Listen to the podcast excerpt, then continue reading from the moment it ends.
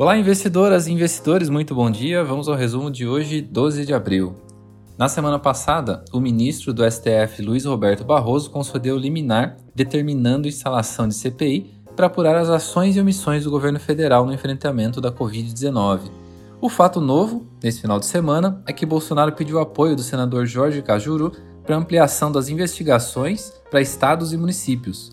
Cajuru divulgou o telefonema em sua rede social e, na conversa, Bolsonaro sugere, entre aspas, tem que tensionar o Supremo para botar em pauta o impeachment dos ministros.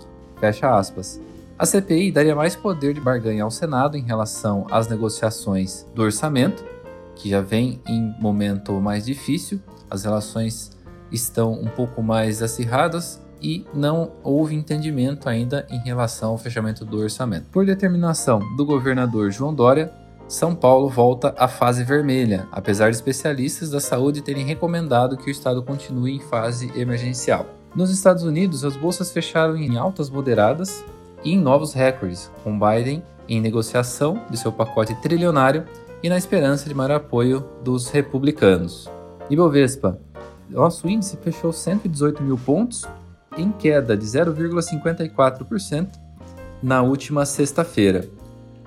O rally das siderúrgicas sustentou queda maior, com CSN subindo 4,84%, Usiminas 3,39% e Gerdau 1,01%, com a perspectiva de reajuste do aço e a demanda aquecendo devido ao pacote de infraestrutura de Biden. Vale caiu 1,44%, corrigindo as máximas. Petrobras caiu 0,21%, a PN e a ON até subiu 0,43% e petróleo recuando próximo de 0,5%.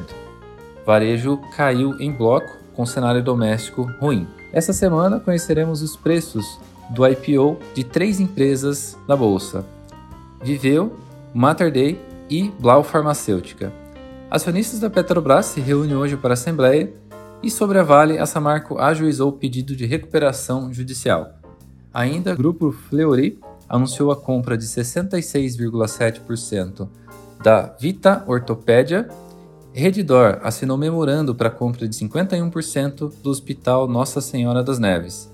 E hoje, bolsas de Nova York e Europa caem levemente e petróleo em alta.